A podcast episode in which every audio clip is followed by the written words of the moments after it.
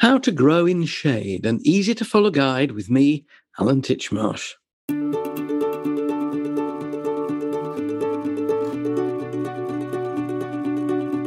There's no doubt about it. Shade worries gardeners. It's seen as a problem spot, a, a dreary spot, and a, a spot where nothing will want to grow. Well, nothing could be further from the truth. There are literally hundreds of plants that will thrive in shade because that's where they choose to grow in nature. What we need to do is seek out these plants and make use of their abilities rather than try to force sun lovers to grow where they'll struggle to survive. In today's Gardener's World magazine tea break tutorial, I'm going to talk you through how to reimagine, reinvigorate, and reinvent the shady spots of your garden. I'll tell you how to identify the different types of shade in your patch and how to choose and cultivate the plants that will perform in your garden's conditions. Believe me, in a few steps and with a bit of planning, you can transform a patch of wasted shade into a woodland glade. Feel the fear and do it anyway.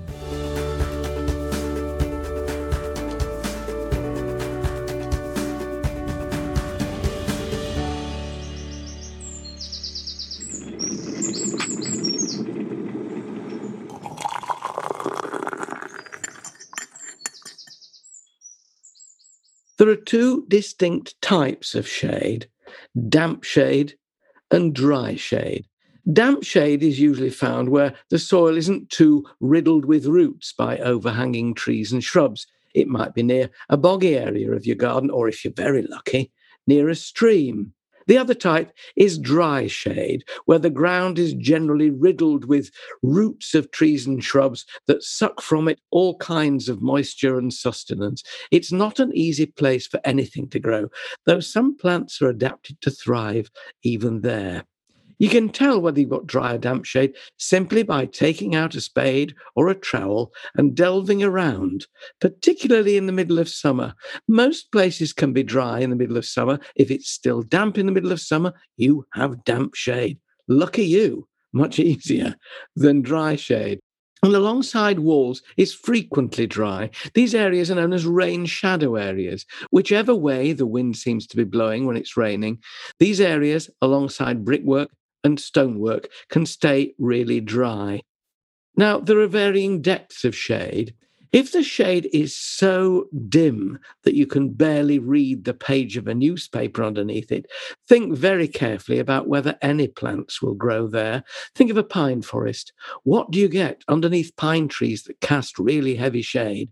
Answer pine needles and nothing else. Now, a lot of plants aren't growing simply because the soil is very acidic with all those pine needles, but the vast majority aren't growing because there really is just too little light for plants to photosynthesize. All plants make their food and survive by taking in sunlight through the surface of the leaf and processing it. If there's no light reaching that leaf, they can't make food. And coupled with a lack of moisture in the ground, it really is a no go area. Look at your ground. There aren't too many areas, to be honest, that are that dense. And if there's a possibility that you can thin the canopy above the ground to let in more light, then do so without butchering the trees and the shrubs.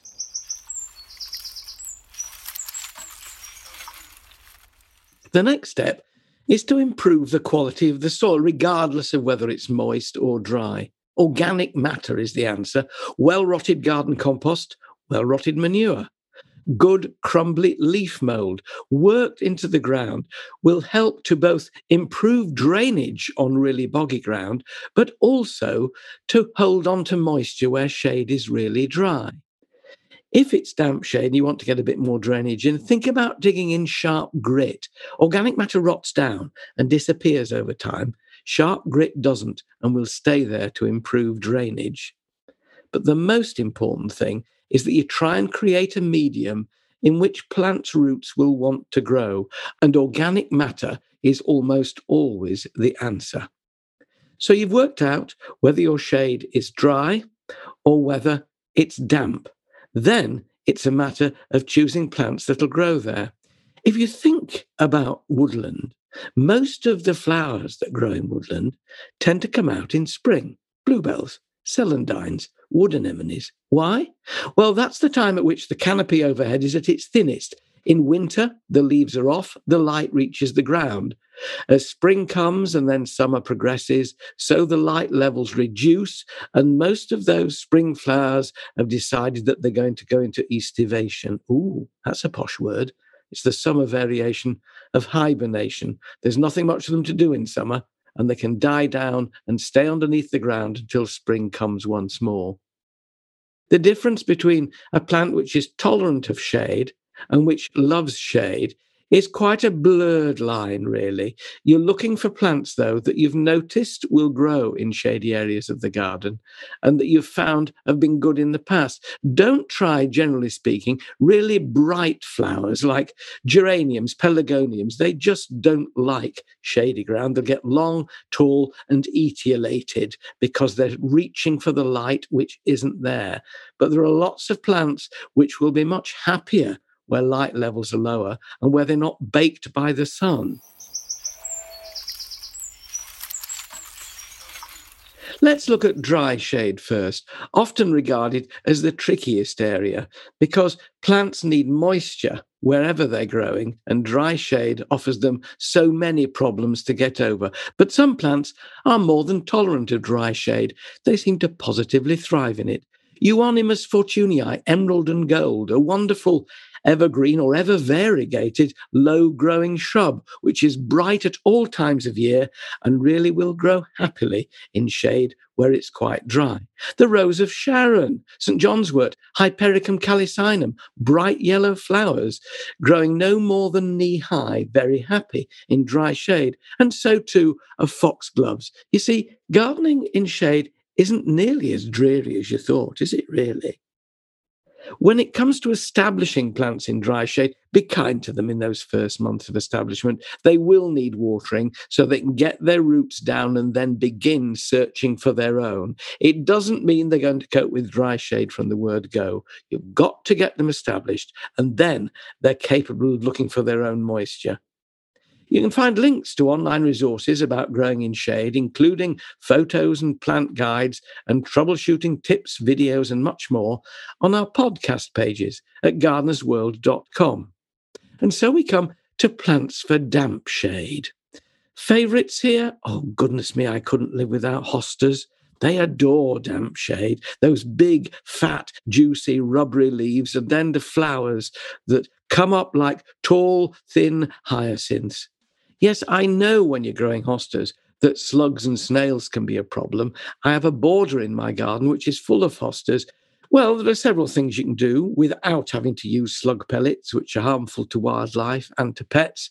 The main thing is to make sure that the plants grow really well. Then they're putting on enough new leaves to replace those which might be a bit holey at the bottom. Do some picking, hand picking of slugs and snails in the early evening in damp weather. Surround the plants either with collars of copper. Come on, Alan, I've got a border full of hostas. I can't afford copper collars for them all.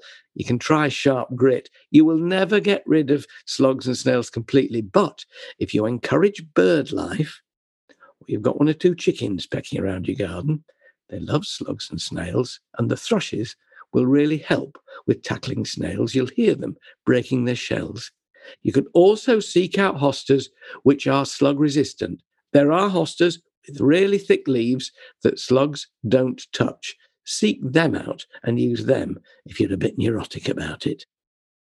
Lungwort with its spotted white leaves is much happier in damp shade than it is out in the sunshine, where it tends to wilt. And Rodgersia, big leaves like horse chestnut, which really thrives in damp shade. Then, of course, there's the carpeting bugle that can go around them. You see, you're never short, are you really? When it comes to partial shade, the palette of plants is much larger. Wonderful Lenten hellebores, Helleborus hybridus, in those wonderful colors of yellow and purple and white, often contrastingly spotted. Epimediums or bishop's hat, hardy geraniums, absolutely brilliant. And if you want a good shrub for dappled shade, Viburnum plicatum, tomentosum mariesii. Oh, what a name. Yeah, but if you see the shrub, horizontal branches covered in white flowers in spring, train a clematis up it for summer colour. When it comes to deep shade, I reckon you'll be hard pressed to beat ferns. There are some evergreen ferns that are really good even through the winter. Hedera helix glacier, small variegated ivies, are really good in deep and heavy shade and extremely good ground cover. Then there's a plant called Pachysandra terminalis. I used to think it was really boring, but I've come to love it. It's got shiny evergreen foliage and fluffy white flowers, and the foliage reflects light beautiful. Don't overlook Pachysandra, well worth your interest. And my Titchmarsh's trade secret for shade make the soil as good as you can so that the plants are keen to grow plenty, plenty, plenty of organic matter and don't let it dry out in those early stages of establishment. That's the secret of success. That's it for today. Hope you've been inspired to embrace the dark side and transform your shaded spots from wastelands to wonderland. Don't cover them with gravel, fill them with plants. Be kind and generous from the outset, and the plants you commit to the shade, along with a few spring flowering bulbs pushed between them, will reward you for your efforts. That's it from me, but remember, whatever the weather, enjoy your garden. You've been listening to Tea Break Tutorials with me, Alan Titchmarsh, produced by Lucy Ditchmont for BBC Gardener's World magazine.